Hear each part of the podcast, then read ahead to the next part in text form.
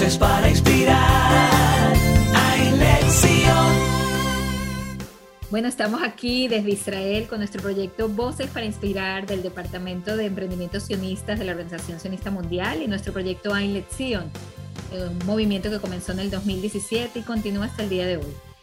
Comenzamos con este podcast tan interesante con nuestro querido Enrique Greenberg. Quizás muchos lo conocen. Enrique es Madrid, educador, cantor y hazán, y actualmente secretario de la Comisión Directiva de ZAFTA, que es una institución que se dedica al judaísmo cultural. Hola Enrique, qué gusto Hola, tenerte ¿qué tal, con nosotros. Muchas, muchas gracias por la invitación. La verdad, un placer estar en este espacio compartiendo con ustedes. Está con nosotros también Raquel Marcus, que es parte del equipo que produce material para todo lo que tiene que ver con las redes de nuestro movimiento Ein Lección. Hola Raquel desde Venezuela. Entonces estamos aquí Israel, Venezuela y Argentina para esta conversación y este cafecito juntos. Hola, Un hola, ¿cómo están? Un placer estar aquí con ustedes y acompañarlos en este espacio, espacio tan enriquecedor. Gracias, Raquel. Un placer también. Ok, entonces comenzamos esta conversación y yo te hago algunas preguntas sobre el tema de la cultura. Tú dices judaísmo cultural. ¿A qué te refieres con judaísmo cultural? Bueno, en realidad a mí no me gusta mucho ponerle definiciones al judaísmo, ¿no? Porque el judaísmo es uno, en realidad.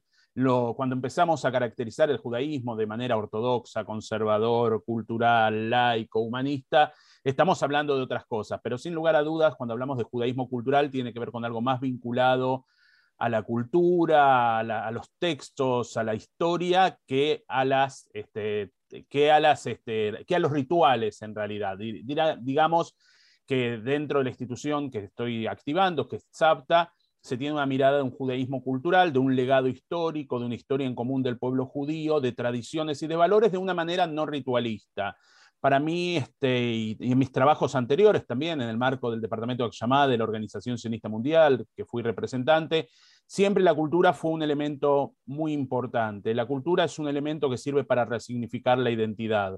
La cultura es un elemento que también sirve para tender, puentes, ¿no? Cuando nosotros justamente ayer por la, por la noche di una actividad sobre Gino Amnini, hice un recorrido biográfico sobre la vida de Gino Amnini y también un recorrido musical. Mucha de la gente que participó, alrededor de 100 conexiones hubo, no conocían a la cantante israelí y se sintieron sumamente identificados. Primero, bueno, por eh, su multiculturalismo, su familia que vino de Yemen, una familia sionista que hizo alía a pie, este, por también su vida en Nueva York, este, que vivió en el Bronx junto a grupos latinos y extranjeros de, otros, de otras latitudes, y su regreso también a Israel y su música, su compromiso político con la democracia y con los valores. Entonces, era una posibilidad de, de tender un puente. También conté este, y presenté a Mira Wad, que fue una de las cantantes árabes este, que cantó con ella, este, que también fueron un, puente cultural en una canción que se llama Debe, Puede haber otra forma, ¿no? De más Be Another Way, que puede haber otra forma, y me parece que la cultura justamente sirve para esto, para poder generar este, identidad, identificación, y cuando agregamos este, la historia, por ejemplo, de Gino Amnini, enriquecemos aún más la experiencia cultural, porque mucha gente la había escuchado también arriba del escenario, pero no desconocía toda esta historia, la historia de que los familiares hicieron ellas la cuarta, tercera generación por parte materna en Israel y cuarta por, eh, generación por parte paterna en Israel, que sus familiares hicieron al día a pie, y ella de Nueva York, cuando vino a Israel, que fue para conocer, eh, quería estar con un chico que había conocido en Estados Unidos y que después se fue a Israel, convenció a la familia diciendo, nosotros somos una familia sionista, nosotros, ustedes siempre me dijeron que íbamos a volver a Israel y si no vuelven ustedes, voy a volver yo. Y el regreso, su, su paso por el ejército y demás, también enriquecen estas historias y hablan también de puentes culturales y como, como culturas que, que se enriquecen también de otras culturas. ¿Cómo perciben los jóvenes judíos en Argentina Israel? ¿La ven lejana, la ven cercana? Eh, la mayoría, digamos, porque debe haber los de movimiento juvenil que están más cercanos, pero con los que aquellos que tú dices que son institucionalizables o no institucionalizables. ¿Cómo perciben Israel un joven judío hoy? Bueno, eh, depende un poquito en los círculos que se muevan, obviamente. Este, esto tiene que ver también con el recorrido que tienen los jóvenes. Creo que este no debate que no que se da en la, que no se da en la comunidad judía este, y en las comunidades judías en general, cuando los jóvenes salen de, la escuela primaria, secundaria judía, de un club judío, de un movimiento juvenil, de un centro comunitario, y llegan a la universidad y se dan cuenta que todo el relato que le contaron acerca de Israel, este, sobre, con todo el trabajo de Asbará que se hace, sobre todo en, cierto sentido orientado este, a una defensa no crítica de Israel, se sienten en, una crisis terrible, porque ven que en la universidad hay grupos pro-palestinos, hay grupos que son críticos de la política de Israel sin ser antisemitas ni antisionistas, critican la política del Estado de Israel y no critican la, eh, no, critican la existencia del Estado, hay grupos que sí, por supuesto, critican la existencia del Estado, entonces creo que salen nuestros jóvenes,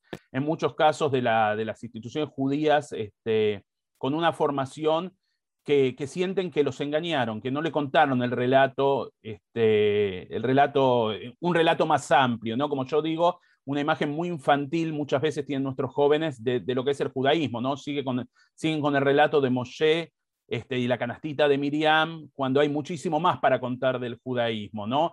Este, voy a dar un ejemplo de un amigo pobre que falleció, Adrián Khmelnytsky, que hizo el estudio, Sifronol que hizo el estudio de población judía, él dijo, volvió de Israel y sus hijos fueron a un colegio, no vamos a dar el nombre de colegio, y representaron a la sociedad israelí. Se habían olvidado de los grupos árabes, que es un 20% de la, de, la, de la población. Entonces, si su hijo sale a la universidad creyendo que en Israel solo viven judíos, me ha pasado también con gente de, provincia que no, no, no concebían otro judaísmo que no sea un judaísmo tradicionalista o ritual, no, no concebían que había un judaísmo laico o que había, este, o que había árabes en Israel. ¿No? Este, bueno, estamos dando una imagen deficitaria. Yo creo que a medida que se alejan del núcleo central de estos institucionalizados, no institucionalizables, a Israel lo ven, este, lo ven este, no muy bien porque lo consumen a través de los medios nacionales o internacionales. Creo que algo que sí favorece y bastante este, a la imagen de Israel es la experiencia que pueden tener los jóvenes en Bersreit, en Taglit, este, y algunos en Masá. A mí me ha tocado, y voy a dar un ejemplo personal, un chico de provincia cuyo hermano hizo alía, pertenece a un movimiento juvenil, pero el hermano tenía un recorrido totalmente distinto comunitario. Cuando una vez le pregunté si se identificaba como judío, él me dijo que no. ¿no? Y tuvo la posibilidad de viajar un año para Masá, no solo que aprendió hebreo, sino que al día de hoy este, se identifica como judío y también tiene la posibilidad, está pensando entre sus posibilidades de ir a vivir cuando va, quiere vivir en el exterior en Israel. Entonces la experiencia de traer un Israel mucho más real, con todas las conflictivas también, digamos, yo no me asusto del conflicto este, que hay con árabes israelíes, laicos religiosos, derecha, izquierda, es parte de la realidad israelí. Justamente la realidad israelí lo que hace cuando lo ven los jóvenes es algo más creíble, no algo más idealizado como tratamos de muchas veces este, de, demostrar aquí en, las comunidades judías del mundo. Te voy a dar un ejemplo interesante también a alguien que su padrino es Menachem Begin. No voy a dar el nombre porque es una familia muy conocida en Israel y al día de hoy uno de los hermanos ocupa un cargo muy importante en uno de los museos de Israel. Este, era una persona que era del Jerut, su padrino Menachem Begin, y al día de hoy él es posionista porque llegó a la Universidad Hebrea de Jerusalén y se dio cuenta que su relato no condecía con la realidad. Estos son, son casos extremos, ¿no? Este, que es un, alguien que es posionista, que es una minoría en Israel, pero creo que justamente mientras nosotros podamos diversificar y ampliar los relatos, vamos a, tener una imagen más empática con Israel. y la cultura, ¿Y la cultura crees que puede hacer algo al respecto? Bueno, yo creo que sí. Yo creo que la cultura puede hacer las grandes diferencias, digamos. Vuelvo al ejemplo de Roberto Moldaski cuando habla este, de, de, Israel, este, que habla de una manera abierta y humorística, pero diciendo, trayendo contenidos, no es solamente algo vacío. Cuando vemos el cine israelí, me parece que es interesantísimo el cine israelí, lo que muestra de la sociedad israelí.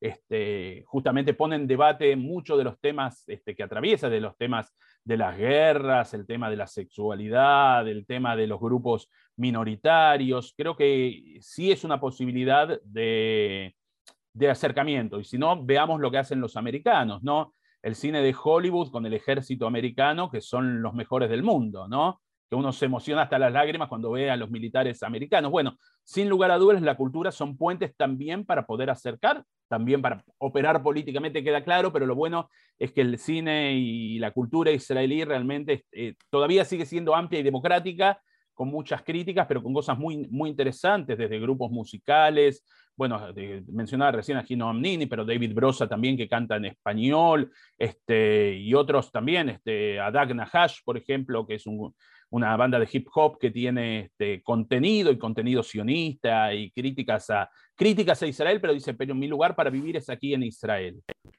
Igual creo que el puente cultural tiene que ser en dos caminos, ¿no?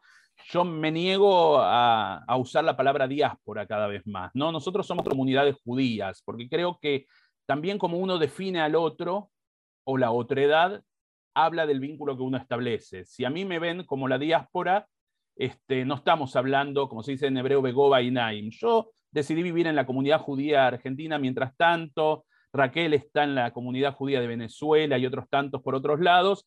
Entonces creo que tiene que sí haber un diálogo, me parece, maduro entre, y no hablo maduro este, por Venezuela, por favor, un diálogo adulto, refiriéndome un diálogo, un diálogo adulto entre, entre Israel y las comunidades judías, y también quiénes son los interlocutores de este diálogo, ¿no? que muchas veces son embajadas o instituciones, creo que también que, tenemos que facilitar el diálogo entre gente de la cultura directamente. Y en este diálogo creo que también es interesante poder tomar algo que siempre el vínculo se, se planteó desde un lado, ¿no? desde Israel hacia, entre comillas, la diáspora, las comunidades judías, yo creo que las comunidades judías tienen muchísimo para aportar. Voy a dar ejemplos de la comunidad judía argentina porque es la que conozco. Este, por supuesto, la hay en cada uno de los países. La comunidad argentina, judía argentina es un ejemplo del diálogo interreligioso. ¿no? El Papa Francisco fue parte de estos diálogos entre judíos, musulmanes este, y católicos, este, y es algo extraordinario. La comunidad judía tiene, Argentina tiene una historia extraordinaria que yo creo que se desconoce en Israel, que tiene que ver justamente con la colonización judía argentina del barón Hirsch, aquellas colonias agrícolas, en paralelo a lo que en Israel pasaba en los kibbutzim. Este, tenemos historias complicadísimas, por ejemplo, la historia de la Tzvi Migdal, de la prostitución este, en la Argentina, este, la tolerancia de la prostitución en la Argentina. Tenemos historias de persecuciones también eh, pogrom como, este, como fue la Semana Trágica, que es un hecho casi desconocido este, eh, fuera de la Argentina y también en, Israel. Y tenemos para aportar también la diversidad este, desde lo religioso, ¿no? Este, los distintos movimientos religiosos, como aquí cada uno puede optar y no hay alguno que tenga un derecho por sobre el otro. ¿no? Me parece que hay mucho para, para, para mutuamente enriquecernos y por supuesto el concepto también de comunidad que en Israel este, hay algunas comunidades que se están formando en torno a comunidades más religiosas, tiene más vinculado con los religiosos, pero también comunidades este, respecto a, lo social, a lo cultural, empezar a generar un montón de cosas que podrían cambiar bastante también para bien a la sociedad israelí.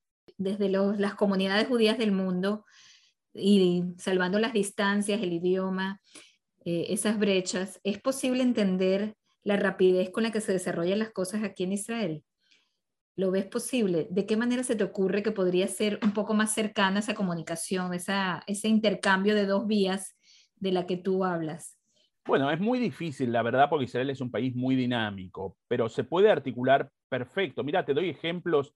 Nosotros estamos haciendo algunas actividades en Sauta con la Universidad Hebrea de Jerusalén, entonces traemos un poco los pensamientos académicos actuales sobre conflictos, sobre demografía que estuvo Sergio de la Pérgola, este, presentaciones de libros. Yo creo que hay que hacer un esfuerzo justamente por acercar y generar espacios de encuentro, más que marcos, generar espacios de encuentro entre gentes, entre pares, ¿no? Entre gente, escritores argentinos, judíos, er, argentinos, israelíes, escritores israelíes, pero también escritores no judíos. Porque el día de hoy, si me preguntas también, y yo te voy a ir diciendo que con lo que va pasando en el tiempo, lo israelí también se va diluyendo. ¿Qué es lo israelí? Yo tengo dos amigos escritores que son conocidos, y voy a, decir sus nombres, pues sí son conocidos, Edgar Keret y Eshkol Nebo. ¿Sus libros de qué hablan? Tienen a veces alguna referencia a Israel, pero se traducen a muchos idiomas porque cuentan realidades de seres humanos. El cine israelí tenemos algunas películas ya que escapan del conflicto en Medio Oriente, de la temática judía, que muestran otras cosas. ¿Por qué? Porque se empieza a normalizar justamente el sueño sionista de la normalización del Estado, del pueblo judío teniendo un Estado, se empieza a cristalizar y que son los mismos problemas. La gente tiene los mismos problemas, los problemas económicos, la subsistencia. Al día de hoy el, coronavirus demostró que todos tenemos el mismo conflicto también.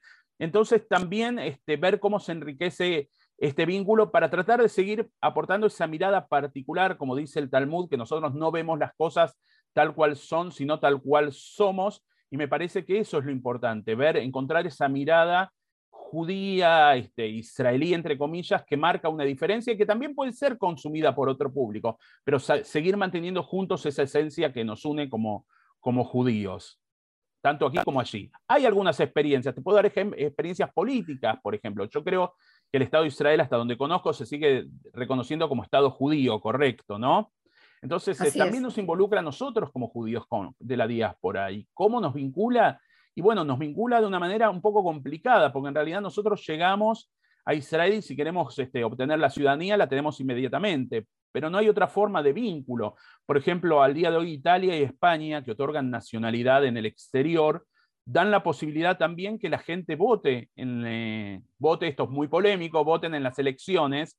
Yo creo que, eh, si me preguntás por la situación de lo que pasa en Israel, y estoy de acuerdo y lo hemos discutido con algunos este, con algunos diplomáticos y, demás, por la situación particular de Israel, el judío, judío, de la diáspora no podría votar por todo. Yo no tengo derecho, Anabela, a votar por qué impuestos pagamos en Israel cuando yo estoy acá en Argentina, ¿no? O, o, algunas otras situaciones. Pero en lo que respecta al tema judío, sí podría, por ejemplo. En lo que afecta al pueblo judío, sí podría tener voto. Entonces me vincularía más. Entonces también hay una experiencia, como decía, de los españoles y los italianos, de hacer grandes inversiones en sus diásporas, entre comillas, en sus comunidades del exterior para poder justamente ganar votos. Entonces vienen, ofrecen propuestas culturales, viajan mucho más este, a, tener contacto con la diáspora. No solo viajan funcionarios de las embajadas, viajan un montón de gente, cineastas, escritores, políticos, este, intendentes y demás. Creo que lo que hay que generar es un vínculo mucho más horizontal y activo y no unilateral porque la unilateralidad justamente lo que hace es que uno se sienta este, disminuido y creo que en realidad estamos hablando entre pares, este, que, porque somos todos partes de un mismo pueblo. Reconociendo, por supuesto, que Israel, como yo digo, es la creación más importante del pueblo judío de los últimos años en su conjunto, que no es una comunidad, no lo hizo ni la comunidad argentina, ni la venezolana, venezolana ni la de Estados Unidos. es el conjunto del pueblo judío es lo que hizo al día de hoy el Estado y el Estado es, el conjunto del pueblo judío con otras minorías, por supuesto, que, viven también en el mismo país. Claro, es la creación colectiva más importante que ha tenido el pueblo judío en los últimos años, sin duda. Es. un país joven, así que todas estas propuestas que tú nos haces aquí en este espacio creo que son muy válidas. Eh, y muy interesantes para compartir con otros. Escuché al embajador Shlomo Benami que decía que hay que hacer un trabajo de educación dentro de Israel con los jóvenes para que entiendan que hay comunidades judías y hay judíos fuera de Israel, porque hay un, hay un estilo un poco etnocéntrico aquí en Israel. ¿Qué opinas de ese tema? Bueno, creo que, bueno, aquí lo conozco muy bien a Shlomo Benami, de hecho estuve en España, le llevé a los Fajores Habana, en una época colaboraba con una publicación que, no que teníamos nosotros, realmente un hombre muy inteligente, por supuesto, yo creo que lo que puede aportar la diáspora de Israel justamente es una forma de vivir el judaísmo diferente, no esto que el israelí vos le preguntás, ¿qué sos, judío o israelí? Y bueno, yo creo que la gran mayoría de los jóvenes te van a responder israelí, ¿no? Su identidad judía no está en primera línea, este, quizás está en una segunda o tercera línea. Y creo que enseñar sobre justamente la historia de los judíos y, cómo conviven las comunidades judías en el mundo sería extraordinario. Sé que hay algunos programas educativos que tienen viajes este, mutuos en realidad este, eh, no me voy a acordar ahora del programa, pero este, sí que van a los colegios de intercambio y me parece que justamente poder fomentar esas cosas hacen, van a ser maravillas porque el contacto uno a uno es distinto a los contactos que podemos nosotros este, artificialmente generar desde espacios institucionalizados. Yo tengo esperanza de que eso se va a poder hacer. Es como te digo, estamos comenzando una etapa de, de un poco, de lo que se percibe como un poco más de paz aunque no es paz completa, sabemos que en Israel no hay paz completa, pero hay la posibilidad de incrementar todos estos vínculos culturales, eh, pero también eh, los, judíos que viven fuera de Israel, las comunidades judías, tienen que empezar a pedir y exigir también. Creo Por supuesto, yo soy de los que cree que la comunidad judía tiene que ser mucho más activa este, respecto a las cosas que pasan en Israel, y doy como un ejemplo cuando fue la desconexión este, de Gaza en su momento que la había hecho Sharon, yo le pregunté a los movimientos juveniles si tenían una opinión al respecto, ¿no? ¿Qué, qué pensaban? Este, si, había, si estaba bien, si estaba mal, generaron un debate. Y bueno, decidieron este, debatir el tema y, dijeron que era algo bueno. Y le digo, bueno, ¿por qué no le escriben a Sharon y le dicen que es algo bueno? Y, se reían. Digo, escríbanle, por favor, escríbanle, vamos a, a pedir a la embajada que le manden la carta. Bueno, le mandaron la carta a Sharon y Sharon mandó una carta también a ellos de respuesta, obviamente con su explicación de por qué era importante hacerlo. Creo que nosotros, como judíos de las diásporas, de la diáspora, y ahí cometí el error, de las comunidades judías del mundo, por supuesto, tenemos que ser más activos con respecto a la política de Israel. Creo que podemos influenciar en, todos los ámbitos, en el ámbito de la política nacional israelí, en el ámbito de las instituciones nacionales, Organización Sionista Mundial, Agencia Judía, Keren Kayemet de Israel, este, podemos influenciar muchísimo más y no solamente este, participando de estas organizaciones con cargos, delegados y demás, sino justamente este, exigiendo algunas cosas este, que son importantes, ¿no? Este, así como el proyecto se llama Ain Letzion dentro de estas voces inspiradoras, este, muchas veces desde Israel el Ain no está en, en Zion, no está en Latinoamérica tampoco y está sí en Estados Unidos, ¿no? Que Estados Unidos, este, si bien tiene una masa interesante de, de, de judaísmo y diversa, no resume este, lo que significa el judaísmo en el mundo. Yo puedo hablar de Argentina, me decían recién, me preguntaba Raquel, o de Buenos Aires, conozco un poco el interior, puedo hablar quizás de la comunidad de Uruguay, un poco conozco Brasil, estuve en Venezuela, pero nadie conoce las realidades mejor que ustedes, ¿no? Y nosotros tenemos una realidad bastante diversa y no homogénea, sino heterogénea en Latinoamérica y que creo que muchas veces no fue interpretada este, por, por, Israel. La cantidad argentina, digo, por la masa crítica que se dio por el desarrollo de las instituciones, ha provisto a, todo Latinoamérica y también en Israel de docentes, profesionales de la comunidad judía. También lo ha hecho América Latina. Este, Anabela, que vos estés ahí es un ejemplo de esto. Vos traes tu experiencia de trabajo en una comunidad, en una comunidad este, que tuvo su esplendor, en una comunidad que después tuvo dificultades, y, y, también traes tu experiencia. Y es una lástima que Israel no se nutra de estas experiencias comunitarias. Acá hay un desarrollo cultural, musical, intelectual, académico de primer nivel en Argentina y no dudo que lo haya en otros lugares del mundo. Sé que en Uruguay lo hay, en Brasil lo hay, en Venezuela lo debe haber, en Colombia. Hay muchísimo para aportar a la riqueza de, de la experiencia judía. Raquel. Maravilloso, maravilloso, Raquel. A ver. Tengo una pregunta porque hemos estado haciendo podcast con jóvenes y quiero saber qué piensas tú sobre la información que llega a Israel para que los jóvenes puedan hacer asbará eh, con respecto a la situación israelí, la situación que vive con su población musulmana, la situación que vive con los territorios que, con los que conviven día a día. ¿Tú crees que llegan suficientes recursos eh, sobre información, eh, sobre preparación y capacitación para que los jóvenes se sientan con la seguridad suficiente para defender la posición del Estado de Israel a la hora de un próximo conflicto o en el día a día, porque siempre hay ese tipo de dudas e incluso ataques que la población judía recibe de parte de sus conocidos, de, de gente que los rodea y de gente que, que quiere saber y entender un poco más. ¿Cómo ves tú eso? yo voy a ser un poco rupturista con este tema, ¿no? Este, creo que esa no es función de los jóvenes, ni es función de las comunidades, es función de la diplomacia israelí. Digamos, yo no tengo por qué explicar la política de Israel respecto a los palestinos en ningún lugar público. Si me pregunta un compañero de trabajo, con gusto, como lo he hecho, expreso cuál es mi opinión, no la opinión del Estado de Israel, porque no soy diplomático y no represento. El gran problema es que muchas veces creemos que es así, que, que, nosotros tenemos que dar las respuestas respecto a Israel. Yo creo que hay ciertos límites. Yo puedo discutir todo sobre la política israelí con quien sea. Lo que no discuto es la existencia del Estado de Israel. Puedo estar a favor o en contra de una política este, de un partido político, del gobierno de turno, pero hay ciertas cosas que no se discuten. Y creo que el gran problema es que estamos exponiendo a los jóvenes muchas veces este, con información este, unilateral y, digo la verdad, muchos proyectos o, o los proyectos por lo menos hegemónicos en América Latina dan solo una visión, como vuelvo a repetir, que muchos de los jóvenes la repiten porque es muy cómodo, es muy cómodo escuchar a ciertos interlocutores, este, cuando nos hablan a los judíos este, sobre Medio Oriente e interlocutoras, este, escuchar que hablan muy bien a Israel y no hay ningún tipo de críticas sobre sobre cuestiones políticas, sobre cuestiones sociales también de Israel, que no es menor. Nosotros hablamos mucho de la banalización de la Shoah, de, de, la negación de la Shoah, pero no hablamos de la situación de los sobrevivientes de la Shoah en Israel, que hay muchos por debajo de la línea de pobreza.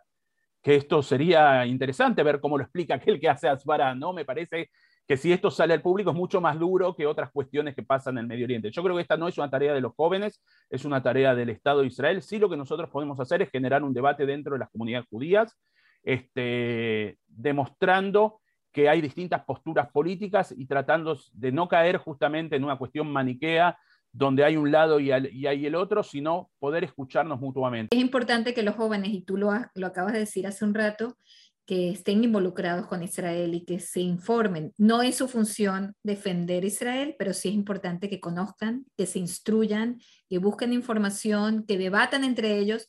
Y yo creo que hay que crearle quizás los espacios, pero ellos eh, tienen interés. A veces sí, a veces no tanto. A veces están luchando por su supervivencia y es entendible. Pero la realidad es que cuando salen a la universidad, y tú lo dijiste, se enfrentan con la necesidad de explicar eh, y con qué información lo hacen. Si no les acercamos la información, aunque sea diversa, aunque ellos la puedan discutir, tienen que tener algo que les identifique o no como una persona que sabe a qué, a qué civilización pertenece. Claro, yo creo que la civilización judía. Hasta aquel que es crítico tiene una identidad con Israel, porque lo que no quiero es que sea indiferente que no le llame la atención. Si le molesta algo, que lo diga, que lo debata, que lo opine. Yo creo que el día de hoy también hay que entender un poco, bueno, la fantasía que vivimos en, las instituciones, el mundo institucionalizado y, y, en las grandes organizaciones que nosotros podemos influir sobre la opinión de la gente, pero les digo que no, hay cosas que son más fuertes, las redes sociales, las, este, los accesos. Al día de hoy Internet permite que los jóvenes judíos se informen de lo que quieran y como quieran y consuman lo que quieran, ¿no? Simplemente los tenemos que ayudar a que puedan entender eh, qué fuentes tienen que leer. No es lo mismo leer el periódico Aretz de Israel, que puede tener una, posición crítica, que leer una publicación este, de, extrema izquierda que no tiene fundamentación o de extrema derecha también, porque tanto de un lado como del otro tenemos este, muchas veces antisionistas y antisemitas, muchas veces se mezcla antisemitismo y antisionismo, pero no vamos a entrar en esto. Saber dónde pueden leer información, ¿no? Yo creo que a veces más vale este, ser nosotros portadores de, de noticias críticas, que lean una noticia crítica de alguien comprometido, por ejemplo, como yo hice una entrevista a Jonathan Geffen, que es una persona bastante crítica en Israel, que también fue titulado de traidor, prefiero que lean la crítica de él y no lean la crítica de un antisemita o, antisionista, porque Jonathan Geffen, si bien vivió en Estados Unidos mucho tiempo, al día de hoy sigue viviendo en Israel y le importa la realidad israelí. Por eso él escribe, por eso él lee, por, él, por eso él sigue viviendo ahí. Así es, mucha gente pensaba que porque vives fuera de Israel no lo puedes criticar o no puedes estar en desacuerdo. Y eso en realidad ya no, ya no viene el caso. Quizás es otra época en la cual estábamos luchando por los inicios del Estado de Israel. Hoy en día enriquece mucho más la discusión, gente que pueda opinar y que pueda decir que Israel, por ejemplo, tiene que ser un Estado más moral, que tiene que trabajar más por sus minorías, que tiene que defender, por ejemplo, a esos en Nitzolei Shoah que están bajo la línea de pobreza y son críticas válidas que se escuchan en Israel y es igualmente de válido que lo digan en, las comunidades judías fuera de Israel. No podemos seguir pensando en Jerusalén, en Jerusalén de Oro, cuando sabemos que es la ciudad más pobre de, creo que sigue siendo la, ciudad más pobre de, Israel, ¿no? Entonces creo que esas cosas también, o una de las más pobres, para no, si no cometo error, a lo mejor cambiaron las estadísticas, pero creo que eso es, eh, tratar de hablar sobre un Israel que es más real, ¿no? Porque también lo hace más humano, porque también a mí me hace, me hace este, acercarme más a la sociedad israelí cuando entiendo que, por ejemplo, las madres uniparentales perdían derechos, cuando parte de la población etíope no puede traer a su familia, el tema de los falayas, el tema de las familiares de los etíopes, el tema de las discriminaciones a los, también a los etíopes que son considerados judíos, a las poblaciones en Israel y un montón de otras cosas que me parecen que son temas que son mucho más reales y convocan también más al debate. Me parece que cuando hay un debate, un diálogo, hay algo vivo. Cuando no se discute es que la cosa no está presente. Es como en la familia, cuando se abren en la mesa los, los, temas complicados, es cuando la familia más se une y se pueden ayudar unos a los otros. Y cuando es eh, una carta romántica cada tanto, eh, la distancia se abren y eso es lo que yo creo que tú propones y estoy totalmente de acuerdo contigo. Creo que hay que hacer eh, más real, más cercano Israel y también los judíos de la diáspora tienen que ser más cercanos para los israelíes. Somos, somos a veces los que viven fuera de Israel son totalmente seres desconocidos que no son fácilmente entendibles por el israelí. y es porque se ha generado una distancia. Entonces, eso hay que trabajarlo mucho, mucho, mucho, porque somos un solo pueblo. Así Yo es. creo que con Somos esto, una- perdón, sí, te digo, somos una sola familia, ¿no? A veces pensamos que somos la Exacto. familia Ingalls, no sé si daban en Venezuela en esa época, pero somos los Simpson. No somos una familia Somos- perfecta. Exactamente. ¿no? Es disfuncional un poco, es disfuncional un poco, pero somos una familia que cuando tenemos que estar juntos, estamos para todo y yo creo que eso es lo más importante. Y si hay, los puentes los da la cultura, si los puentes los da la crítica, la, la discusión honesta, la apertura de canales eh, de cualquier tipo, es importante que, lo, que los luchemos, que lo hagamos, porque es el, eh, estar seguros de la continuidad de, nuestra, de nuestro legado y que Israel pueda seguir siendo fuerte y que pueda seguir recibiendo a todos los judíos que quieran considerarla su, su hogar y que los judíos que viven fuera de Israel también puedan tener una relación sana con lo que significa pertenecer a este pueblo, que no sea algo de que nos separe y nos separe cada vez más. Creo que hay que buscar todos los canales que sean posibles y creo que la cultura es uno, la discusión sincera es otra. Eh, creo que lo de las dos vías de las que tú hablaste es muy importante. Creo que hay mucho para aportar desde los judíos de la diáspora a Israel y viceversa. En algún momento escuché a alguien que dijo, en lugar de seguir mandando shlichim de Israel a la diáspora, vamos a empezar a mandar a judíos de la diáspora a Israel a que les enseñen a los israelíes algunas cosas interesantes. Y está buena Bueno. la idea. El tema de- del hebreo es un tema muy, muy, muy central en todo esto que el hibrid no es solamente un- un- una lengua, un idioma, trae conceptos culturales muy importantes dentro de él.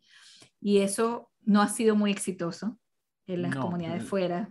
No Lamentablemente no, porque también, bueno, también hay que entender las realidades de, de- de la- de las comunidades y las realidades acá de los judíos también, donde es más importante que el hijo hable inglés que hebreo. Ya Así ni te es. digo yiddish, ¿no? Pero tiene que ver con justamente lo que uno piensa los padres que son las cosas importantes. Después se rajan las vestiduras diciendo mi hijo no se casa con una judía o no está en un marco judío, ¿no?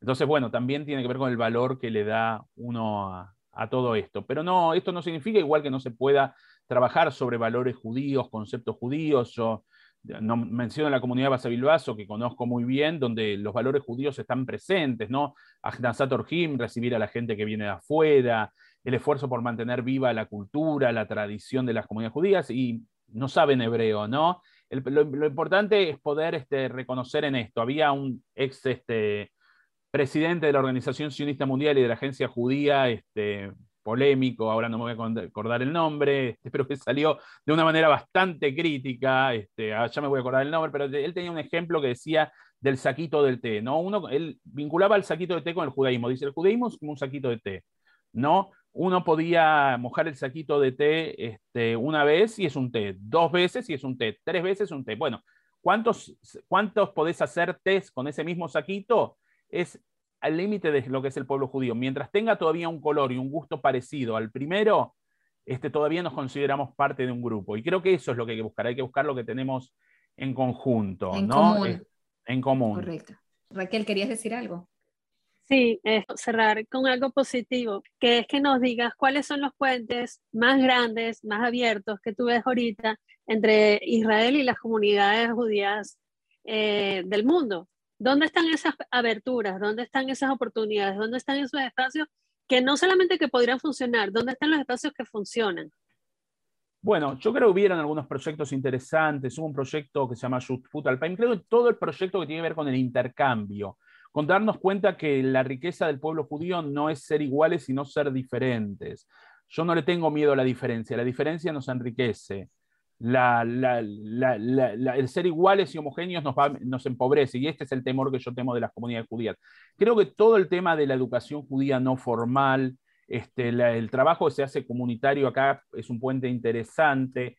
Este, me parece que el tema de los viajes a Israel, lamentablemente, como dije, es unilateral. La gran mayoría de jóvenes viaja para Israel, este, tanto en proyectos como Masad, Taglit, este, y conocer la realidad israelí. Tenemos algún caso de vuelta también, como puede ser los mochileros israelíes que visitan América Latina, que ya son una minoría los israelíes que visitan América Latina porque prefieren ir para Oriente, este, cosa que no encuentran grandes cosas judías, porque acá mal que mal, alguna vez escuchan que hay una comunidad judía, por lo menos para ir a pasar un Shabbat, ir a comer a Jabat Lubavitch, y tiene un vínculo con algo de la diáspora, Dios no quiere, tiene algún problema que se les pierde el documento, se los roban, saben a dónde, a dónde acudir, porque en las embajadas hay un libro que los israelíes escriben. Creo que eh, algunos proyectos también, como fue la Shlihut Seirá, la Shlihut de jóvenes este, que venían de Israel acá, este, fue un proyecto interesante. Algunos otros proyectos que a mí me tocó participar, Masala Moreshet, este, que al día de hoy ya no existe más, que es un grupo de 40 jóvenes de